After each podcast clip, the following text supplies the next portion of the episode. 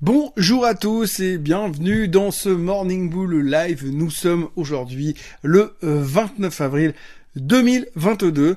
Euh, aujourd'hui, on va parler euh, rebond, on va parler mémoire courte, on va parler capacité d'oublier certaines choses et de retrouver que les choses qui nous intéressent, une capacité de se concentrer sur certains événements quand on arrive tout d'un coup à oublier certains trucs. Et puis finalement, bah évidemment, de Apple et d'Amazon parce que c'est quand même les deux gros morceaux de la soirée. Alors c'est pas forcément une bonne nouvelle hier soir. Il y a à boire et à manger.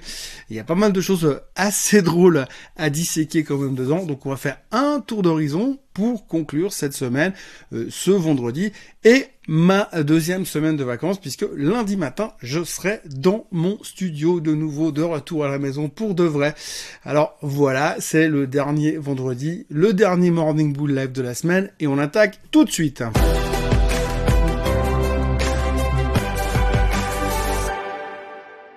Donc hier soir, on a rebondi. C'est ce qu'il faut retenir. Hein. On s'est posé beaucoup de questions ces dernières heures, ces derniers jours. Se dit oui, mais est-ce qu'on va tenir les supports sur le Nasdaq? Est-ce que ça va tenir? Est-ce que c'est possible qu'on puisse rebondir? Qu'est-ce qui va nous donner l'envie de repartir euh, à la hausse de nouveau? L'envie d'avoir envie? Eh bien, on savait pas trop quoi. Eh bien, finalement, aussi étonnant que ça puisse paraître, ce fut donc Facebook. Facebook, Meta Plateforme, la boîte à Zouk, peu importe comment vous l'appelez ce machin, mais en tous les cas, ce qui est assez fou, j'en parlais déjà hier, et mais encore ce matin, c'est incroyable, vous avez une boîte qui reprend 18% hier, et qui retire tout le Nasdaq à la hausse, et qui redonne envie, finalement, aux investisseurs qui étaient en train de s'ouvrir les veines deux jours avant, en se disant, ouh, l'inflation, ouh, la hausse des taux, la guerre en Ukraine, ah, la croissance qui va ralentir, et puis la fête qui va tuer l'économie, on va se retrouver comme dans les années 30, puis non, tout d'un coup, il y a eu les chiffres de Facebook. Alors tout le monde est d'accord pour dire que ces chiffres sont pas terribles, que c'est pas un record parce que finalement la barre était très basse. Hein. C'est comme si on vous dit va faire du saut en hauteur et puis on vous met la barre à 90 cm. Je crois que même moi j'arrive en tombant à passer par dessus de toute manière. Donc du coup c'était facile de passer la barre des attentes qui était très basse. On a un ralentissement de la croissance, on en a parlé chez Facebook tout le monde s'en foutait. Je crois que le plus gros problème, c'est que tout le monde était short. Tout le monde pensait qu'on allait encore se faire démonter et que l'histoire de Facebook, ce serait le deuxième trimestre tout pourri et qu'ils allaient nous faire une Netflixade, c'est-à-dire euh, un échec du trimestre et un effondrement derrière. J'avais l'impression, enfin, on a vraiment l'impression que toute la planète était short Facebook et que ça a généré un rebond alors que tout le monde est convaincu que ces chiffres sont pourris, mais quand même, on a rebondi et tout est reparti avec. Hein. Tout est reparti avec, tout était génial. Alors, tout ce qui était nos craintes de la séance de la veille, on les a complètement effacés et on est reparti dans autre chose. Je sais pas trop quoi, mais en fait, ce fait de se dire, bah, ah oui, ah, mais c'est ça qu'on appelle être survendu. Eh bien oui, c'est ce qu'on a fait. Hier, on s'est rendu compte de la définition, on l'a mise en pratique. Donc on a pris la définition de survendu et on l'a mise en pratique. C'est ce qui s'est passé hier et euh, le marché est remonté. C'est ce qu'on peut retenir. Ça, c'est la version courte de ce qui s'est passé hier parce qu'on n'a pas parlé de grand chose d'autre. À côté de ça, il y a eu les chiffres du euh, GDP aux États-Unis. Euh, le marché attendait 1,1% de croissance, ce qui est merdique, mais ce qui est pas surprenant dans l'ambiance dans laquelle on actuellement. C'est sorti à moins 1,4. Alors normalement, ce serait quasiment en train, on, serait quasiment en train de dire, oh mon dieu, on est tombé en récession. C'est pas exactement comme ça qu'il faut l'interpréter. Alors il y a eu beaucoup de messages de méfiance. Non, c'est pas encore vraiment ça. C'est pas un chiffre très clair. C'est à cause des importations. Ne vous inquiétez pas. Il y a eu beaucoup de messages très rassurants. Bon, en même temps, c'est quand même mieux pour euh, Joe Biden parce que si euh, les États-Unis tombent en récession là tout de suite avant les élections de mi-mandat, ça va être un tout petit peu embêtant. Déjà que son rating, il est là par terre. Donc du coup, forcément, euh, eh bien, les marchés se sont relativement bien comportés compte tenu de ce chiffre économique que l'on peut qualifier de, allez, Donc à partir de là, on a eu des mauvaises nouvelles économiques, mais c'était pas grave, il paraît. Euh, on a eu des mauvais chiffres sur Facebook, en tout cas des chiffres pas terribles, mais c'était pas grave parce que tout le monde était short. Donc du coup, le marché a rebondi. Je sais pas si c'est un rebond qu'on peut qualifier de solide, de strong et de volontaire et de pérenne. Surtout quand on voit qu'après il y a encore eu les chiffres d'Amazon et d'Apple qui posent quand même deux trois petits problèmes. Mais avant de passer aux chiffres d'Amazon et d'Apple qui sont euh, le plat de résistance, on en fait encore une deuxième entrée. Hein. C'est comme dans les grands restaurants, on a eu les amuse-bouches, l'entrée, là on a la deuxième entrée. La deuxième entrée c'est le pétrole. Il faut quand même en parler deux secondes parce que le pétrole on ne parle plus trop depuis ces temps parce que c'est un truc inflationniste donc on n'aime pas trop en parler. Et puis comme maintenant il est de nouveau au-dessus des 100, bah, c'est toujours une mauvaise nouvelle parce que au-dessus des 100, pétrole au-dessus des 100, récession dans le tiroir. C'est un peu l'expression qu'on peut utiliser dorénavant. Donc du coup, le pétrole est de retour au-dessus des 100, mais là c'est 105. C'est 105 pourquoi? D'abord, en fait, il y a quand même deux choses. Euh, la première chose étant, c'est que la Chine a l'air de se réouvrir. J'ai bien l'air, hein, parce que on n'est pas très très au clair sur ce qui se passe là-bas, mais ils confinent, ils reconfinent, ils déconfinent, ils reconfinent, ils reconfinent, ils redéconfinent.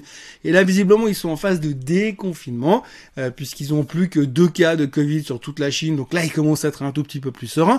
Donc la Chine déconfine. Donc si la Chine déconfine, eh bien, autant on avait peur il y a une semaine qu'ils arrêtent de consommer, autant cette semaine, les mecs, ils vont recommencer à consommer comme des fous, parce qu'ils ont tous courir dehors pour aller acheter du pétrole. Le premier truc que vous faites en sortant de confinement, c'est bien connu, vous courez à la station-service pour remplir les jerrycans pour le prochain confinement. Bon, en gros, on s'attend de nouveau à une consommation élevée de la part des Chinois au niveau du pétrole, donc le pétrole remontait pour ça. Et puis, deuxième nouvelle absolument géniale sur le pétrole, l'Allemagne a décidé d'accepter le boycott du pétrole russe. On savait que pour l'instant c'était un peu compliqué pour eux parce qu'ils disaient ouais si on commence à à boycotter le pétrole russe, manquerait plus qu'ils nous coupent le gaz comme ils ont fait à la Pologne ou à la Bulgarie. Donc du coup, on n'était pas trop chaud pour se fâcher avec. Puis allez savoir ce qui s'est passé. Mais euh, le successeur à Madame Merkel, puisque personne ne sait comment il s'appelle, de toute façon, puis tout le monde s'en fout. Eh bien, euh, le successeur de Madame Merkel a donc décidé finalement d'accepter euh, le boycott du pétrole russe. Ce qui veut dire logiquement, alors c'est pas officiel, mais logiquement, si les Allemands sont d'accord de boycotter le pétrole russe, on peut s'attendre à que le, nain de euh, le monsieur qui est à l'Elysée pour l'instant se décide à dire moi président européen je vais donc boycotter le pétrole russe parce que je vais montrer à Vladimir Poutine combien j'ai des beaux pectoraux et puis que j'ai un joli torse avec plein de poils dessus. Donc du coup Monsieur Macron pourrait entraîner finalement ce boycott sur le, pétrole russe de la part de l'Union européenne. Chose qu'on attend depuis un moment. Mais si ça se produit, les experts sont en train de dire qu'on va avoir de nouveau une vague haussière sur le baril, un peu comme on a eu au tout début de la crise, hein, quand il est monté à 135, puisqu'on parle d'aller retourner de nouveau sur ces niveaux.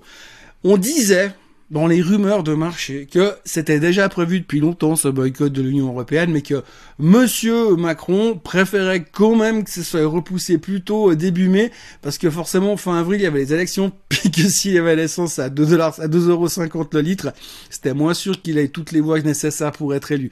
Donc du coup, voilà. Ceci expliquant cela, on va pas rentrer dans la théorie du complot, puis on sait bien que ce type est le mec le plus honnête et le plus franc que l'on puisse trouver sur la planète. Néanmoins, la rumeur moment, c'est que avec l'Allemagne qui se libéralise sur le pétrole et qui accepte de boycotter les Russes, eh bien on pourrait s'attendre à que l'Europe fasse la même chose.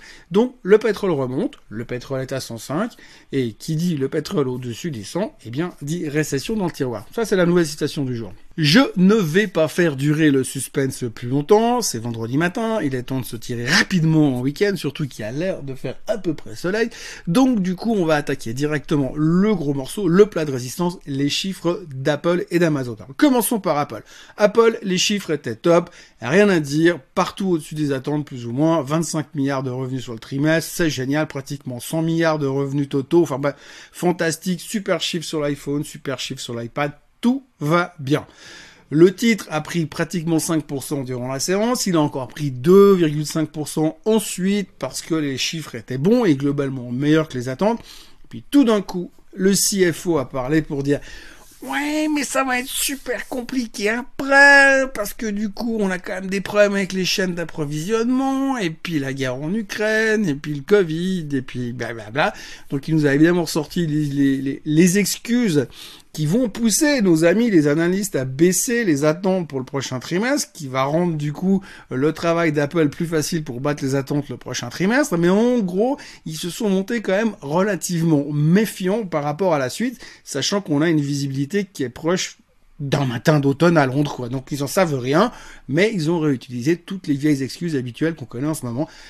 La guerre en Ukraine, le Covid et les chaînes d'approvisionnement. Donc du coup, après cette nouvelle en demi-teinte, et c'est, euh, allez, méfiance, ces annonces de méfiance sur la suite, eh bien, le titre a reperdu 4%. Et hier soir, Apple était en baisse de 2,5% after close et après la publication des résultats. Donc, des bons chiffres, mais des prévisions pas terribles ce qui mettait un petit peu la pression sur le moral des investisseurs. L'autre publication de la soirée, il y en avait plein d'autres, hein. il y avait Intel aussi qui a complètement raté son, enfin, qui a complètement raté son trimestre, mais qui s'accroche à des prévisions géniales pour l'avenir. Il y a Recu qui a réussi euh, son trimestre, comme quoi finalement le, le streaming ça marche aussi. Hein. Il n'y a pas que Netflix qui part en vrille parce que alors Recu ils ont récupéré beaucoup, beaucoup, beaucoup euh, de nouveaux abonnés, donc ça c'était une bonne nouvelle. Mais donc le plus drôle quand même, le plus complexe de la soirée, c'était euh, Amazon. Amazon a donc annoncé une perte, la première perte depuis 7 ans. Ils ont annoncé une perte de 7 dollars et des poussières, alors que le marché attendait un bénéfice de 8 dollars 50 et des poussières. Alors, la première chose qu'on peut se demander, c'est putain les mecs ils fument quoi pour être aussi à côté de la plaque? Mais c'est pas aussi simple que ça. c'est vrai que si vous dites sur la base comme ça, en regardant juste les chiffres, on dit attends, le, marché attendait 8,50 de bénéfices et Amazon annonce 7,50 de pertes. Ça fait quand même un petit bout de chemin entre les deux. Parce que se gourer un petit peu, ça va, mais à ce point-là, c'est rater un éléphant dans un couloir, c'est euh, ne pas voir un 747 sur la piste d'un aérodrome. Enfin bref, c'est impossible. On, on peut pas croire que ce soit possible des trucs pareils. Bref, pourtant si. Bah, en fait, ce qu'il faut bien comprendre, c'est que en dehors des chiffres d'Amazon, du fait qu'ils ont annoncé que eux aussi ils ont des problèmes avec euh, les euh, avec les coûts qui augmentent, avec la guerre en Ukraine, avec euh, tous ces problèmes d'approvisionnement, évidemment qu'ils ont des conséquences. Ils ont beaucoup engagé de gens ces derniers six mois et qu'aujourd'hui il y a un léger ralentissement qui se fait sentir, donc forcément les coûts sont en augmentation. Donc tout ça, c'est des choses qui vont pas super bien, qui sont pas très motivantes et qui sont un petit peu déprimantes. Mais il y en a une autre qui est on the top of it, qui est encore mieux que tout ça, c'est l'affaire Rivian. Alors l'affaire Rivian, je vous ferai pas un dessin, vous vous souvenez de Rivian, cette fabuleuse société qui fabrique des voitures électriques, dont Amazon était un des sponsors très très tôt, et puis un des investisseurs, un des early investors de Rivian. Eh bien, euh, Rivian, euh, vous vous souvenez, elle est sortie en, en IPO au mois de novembre, elle est montée à 180 dollars, tout le monde disait que c'était génial. Donc 180 milliards de market cap pour une boîte qui produisait 600 voitures à l'époque. Euh, bref, du coup, on a quand même, à un moment donné, on, est revenu sur Terre et Rivian a un tout petit peu baissé. Comme aujourd'hui Amazon possède 158 millions de titres Rivian dans leur bilan, ça veut dire qu'en fonction des fluctuations de Rivian, ils vont faire un gain ou une perte. En gros, au Q4 2021, eh bien, on a eu un bénéfice, un gain de 11,8 milliards sur les titres Rivian, parce que le titre était encore très très haut. Et puis là, en fait, c'est à la fin du trimestre, du premier trimestre 2022, eh bien, le titre était à 50 dollars. Donc ça fait un petit bout de chemin en moins. Hein. Donc 83% euh, de baisse depuis les tops de Rivian. 83%, même 84, ça sera pour ce soir 84, 84% de baisse sur Rivian. Donc, à la fin du trimestre 2022, du premier trimestre 2022, on évalue Rivian à 50 dollars. Et là-dessus, bah, forcément, la différence entre les deux, ça représente une tôle monumentale, d'où le fait que euh, bah, Amazon a perdu 7,50$ euh, par action ce trimestre, principalement à cause de Rivian, mais aussi à cause du ralentissement, mais aussi à cause de l'Ukraine, mais aussi à cause du Covid. Bref, tout ce que vous voulez à cause d'eux, mais en tout cas, c'était un ralentissement et c'était pas top, top, top. Le titre perdait entre 9 et 10% after close. Et puis, bah maintenant, on va se poser des questions pour voir comment on va devoir évaluer Amazon pour la suite, parce que visiblement, euh, bah, c'est devenu un hedge fund. C'est un gros hedge fund, puisque finalement, on est en train d'évaluer la valorisation d'une société comme Amazon par rapport à des holdings qu'ils ont dans d'autres sociétés. Bon, en l'occurrence, c'est que Rivian pour l'instant, mais on va bien nous trouver autre chose, autre chose de ces quatre, sachant le nombre de boîtes qu'ils ont dans leur, dans leur, dans leur giron. On n'a peut-être pas fini de rire de ce côté-là, en tout cas. Les mouvements de Rivian, ce qui est assez intéressant, c'est que quand ils ont fait le calcul du bilan le 31 mars 2022, évaluation 50 dollars. Ça vaut 32. Donc, ce qui veut dire que pour le prochain trimestre, si ça remonte pas, il va falloir en tenir compte de nouveau parce que sinon, ça va de nouveau peser sur le bilan d'Amazon. Enfin, tout ça pour dire que globalement, euh, mauvais chiffres chez Amazon, justifié par Rivian et pas mal d'autres trucs. Et puis euh, chez Apple, bon chiffre, mais méfiance sur l'avenir. Donc quand vous avez ça plus ça, euh, on est un petit peu tendu. Ce matin, les futurs sont de nouveau en baisse de 0,5%. On se pose la question pour savoir si le rebond d'hier soir était, était-il vraiment justifié ou devons-nous à nouveau tout vendre, sachant qu'en plus c'est vendredi. Alors si on vend tout aujourd'hui, au moins on sera tranquille pour passer deux jours et puis on se reposera des questions lundi matin. Voilà, tout ça pour dire que Hier matin, j'ai fait une vidéo sur euh, le fait qu'il y avait pas mal de problèmes, qui étaient listés. Et on se posait euh, des, des, questions pour savoir si vraiment aujourd'hui on était capable de tenir les supports sur lesquels on se trouvait sur le Nasdaq, sur le S&P, ou est-ce qu'on allait rebondir enfin et retrouver une vie à peu près normale. Bah aujourd'hui, euh, les gros problèmes sont toujours là, évidemment, puisque c'est des gros problèmes. En général, un gros problème ne s'en va pas comme ça du jour au lendemain. Ils sont toujours là, mais hier, on les a un petit peu mis de côté. Et puis aujourd'hui, avec les résultats d'Apple et d'Amazon, on risque de les voir revenir un tout petit peu. Donc on va devoir gérer pas mal de choses. Aujourd'hui, on aura encore quelques publications de résultats avant l'ouverture, entre autres sur les pétrolières, Exxon, Chevron, Philippe 66. Ça sera assez intéressant à observer compte tenu du comportement du baril en ce moment. Et puis après, évidemment, pas de chiffres après la clôture parce que nous sommes vendredi et que le soir aux États-Unis on fait l'impasse le vendredi soir parce que c'est party time. Et puis il y aura également euh, pas mal de chiffres économiques, un wagon de chiffres économiques entre autres en Europe avec euh, CPI, PPI euh, en France, GDP également en France, en Allemagne, en Europe, CPI, PPI aussi en Europe, donc beaucoup de chiffres inflationnistes sur la partie européenne. Et puis ce soir aux États-Unis il y aura le University of Michigan Confidence, un chiffre qui veut pas dire grand chose, c'est quelque chose de très très difficile à interpréter, mais ça nous donnera toujours une bonne idée de voir comment le consommateur se comporte. Et vu les chiffres du GDP qui ont été publiés hier aux États-Unis, qui étaient pas graves et qui rassuraient parce qu'apparemment le consommateur il y croit toujours, eh bien on verra quand même sur les chiffres du Michigan si c'est vraiment confirmé. À noter qu'un jour je vous expliquerai comment fonctionnent les chiffres du Michigan et vous verrez combien c'est de la bullshit ce machin. Mais en tous les cas, pour l'instant, on va quand même les regarder parce qu'il faut bien s'occuper le vendredi après-midi. Moi, je vous encourage à vous abonner à la chaîne Suisse Côte Suisse. Je sais pas ce qui se passe depuis quelques jours, c'est bientôt 100 personnes de plus par jour. Euh, en tout cas, on est très content de vous accueillir, de vous y accueillir. On espère continuer à vous abreuver de plein de nouvelles vidéos comme ça. N'oubliez pas de liker cette vidéo. N'oubliez pas de revenir lundi matin je serai à la maison avec mon décor habituel. Euh, d'ici là, passez un excellent vendredi et un non moins excellent week-end. Et on se voit lundi matin en pleine forme. Bye bye